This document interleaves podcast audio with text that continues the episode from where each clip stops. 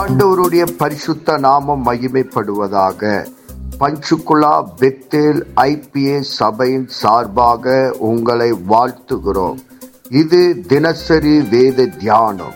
இன்றைய வேத தியானத்தை கேட்டு ஆசீர்வாதங்களை பெற்றுக்கொள்ளுங்கள். கத்தர் உங்களோடு பேசுவாராக. காட் பிளஸ் யூ கருத்திற்கு சோத்திரம் இன்றைய வேதவசனம் யோவானின் எட்டாவது அதிகாரம். இந்த அதிகாரத்தில் தீர்ப்புகளை பற்றி சொல்லி கொண்டு சொல்லி கொண்டு வரார் அதாவது ஒரு தீர்ப்பு எப்படி இருக்க வேண்டும் அப்படிங்கிறது. அதாவது சத்தியத்தின்படி இருக்கணும் யாருக்கும் சாதகமும் இல்லாமல் யாருக்கும் பாதகமும் இல்லாமல் அமையணும். அப்படி தான் வசனம் மூணுலேருந்து பதினொன்றாவது வசனம் வரை ஒரு உதாரணத்துக்குள் சொல்லி இந்த வசனத்தை சொல்லப்படுகிறது. ஒரு சீத்திரியை கொண்டு வராங்க. அந்த பெண்மணி விபச்சாரத்தில் ஈடுபட்டு கையங்கலமாக கொண்டு வந்து நிறுத்துறாங்க. ஐயா இவங்க விபச்சாரத்தில் ஈடுபட்டிருக்காங்க. நம்ம மோச எதிர் நியாயப்பிரமணத்து சட்டத்தின்படி இவங்க கல் எடுத்து கல்லாலே அடித்து கொல்லணும். நீங்கள் தண்டனை கொடுங்க இந்த அம்மாவுக்கு என்ன தண்டனை கொடுக்கலாம் அப்படின்னு சொல்லி சொல்லி நிற்கிறாங்க இப்போ அவருக்கு ரெண்டு விதமான சிக்கல். என்னென்னா அவர் ஏற்கனவே எந்த ஒரு பாவத்திற்கும் அதற்கான மன்னிப்பு உண்டு அப்படின்னு ஒரு நீதியே சொல்லிட்டு வர்றார். இவன் இவங்க இங்கே நிற்கிறவங்க என்ன சொல்கிறாங்க மோசே நியாய பெருமானத்தில் என்ன சொல்லிருக்க அதுபடி செய்கிறாரா இல்லை அவர் நீதிபடி சொல்கிறாருங்கிறது என்ன காரணம் இவர்கிட்ட ஏதாவது ஒரு குறைகளை கண்டுபிடிச்சி ஒரு ஆதாரத்தை திரட்டி இவர் கொலை செய்யணுங்கிறது அவருடைய எண்ணம் ஓட்டம். அப்போ இந்த இடத்துல அவர் நீதி சொல்லி ஆகணும்.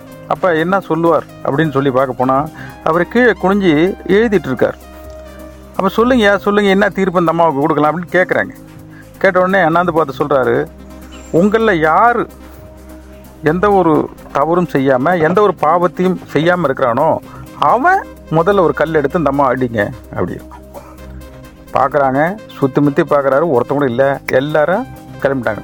வசனத்தில் சிறியவர் முதல் பெரியவர் வரையும் சொல்கிறாங்க அப்போ அங்கே பாருங்கள் பெரிய சின்ன பசங்கள்லேருந்து பெரிய பசங்க வரையும் பாவத்தில் ஈடுபடுறாங்கங்கிறது இந்த வசனத்தை உணர்த்துகிறது.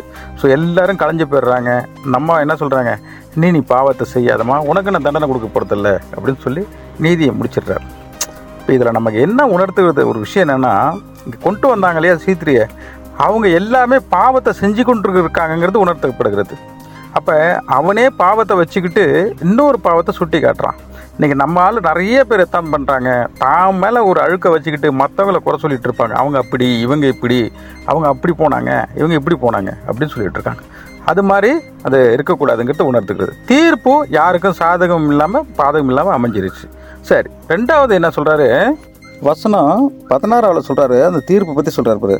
நான் நியாயம் தீர்த்தால் என் தீர்ப்பு சத்தியத்தின்படியே இருக்கும். ஏனெனில் நான் தனித்திருக்கவில்லை நானும் என்னை அனுப்பின பிதாவுமாக இருக்கிறோங்கிறார் ரெண்டுத்தையும் சேர்த்து சொல்கிறாரு இதான் ஒரு கர்த்தராக இயேசு ஒரு மிகப்பெரிய ஒரு விஷயம் என்னென்னா அவர் ஒரு மிக மிகப்பெரிய ஜாம்பவான் ஒரு கடவுளின் குழந்தை அவர். அவர் நினச்சா எல்லாமே செய்ய முடியும். ஆனால் அவர் எந்த இடத்துலையும் தன்னை முன்னிலைப்படுத்திக் கொள்ளலை.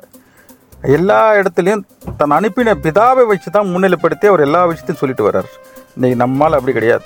எந்த விஷயம் எடுத்தாலும் தன்னை முன்னிலைப்படுத்துவான். நான் தான் இந்த இடத்த வாங்கினேன். என்னால் தான் இந்த விஷயத்த முடிஞ்சுது. என்னால் தான் இவனுக்கு ஜுரம் வந்தது. ஜுரம் சரியானது. நான் இல்லைன்னா இவன் இந்த அளவு பெரிய ஆள் ஆயிருக்க மாட்டான்.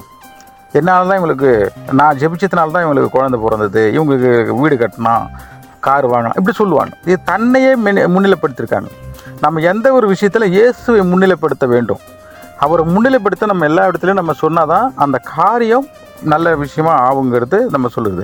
அப்படி கர்த்தராக இயேசு கிறிஸ்து த தன்னை பிதாவை முன்னிலைப்படுத்தி எல்லா காரியத்தையும் வெற்றி கண்டாரோ அது மாதிரி நாம் கர்த்தராக இயேசு கிறிஸ்து முன்னிலைப்படுத்தி நம்ம சொல்லணும். ஏன்னா அவர் என்ன சொல்லிருக்காரு? என்னை இல்லாமல் ஒருவரும் தேவனை நெருங்க முடியாதுன்னு சொல்லியிருக்காரு அப்போ நம்ம எல்லா விஷயத்திலும் தே கர்த்தராக இயேசு கிறிஸ்துவை நம்ம முன்னிலைப்படுத்தி வழிநடத்த செல்ல வேண்டுங்கிறது வசனத்தை உணர்த்துகிறது. இந்த வசனம் முழுசும் படிப்போம் தியானிப்போம். கர்த்தத்தாமே ஆசீர்வதிப்பார்கள் ஆமே நாம் செவிப்போம் பரலோகத்தின் தகப்பனே இந்த ஆசீர்வதிக்கப்பட்ட காலை வேலைக்காக உமக்கு நன்றி சொல்லுகிறோம். இந்த வேத வசனத்தின் மூலமா எங்களோடு கூட பேசினதற்காக நன்றி. இந்த வேத வசனம் எங்கள் வாழ்விலை கிரியை செய்வதாக உங்களுடைய நாம மகிமைப்படுவதாக இயேசு கிறிஸ்துவின் நாமத்தில் செபிக்கிறோம். எங்கள் ஜீவனுள்ள நல்ல பிதாவே.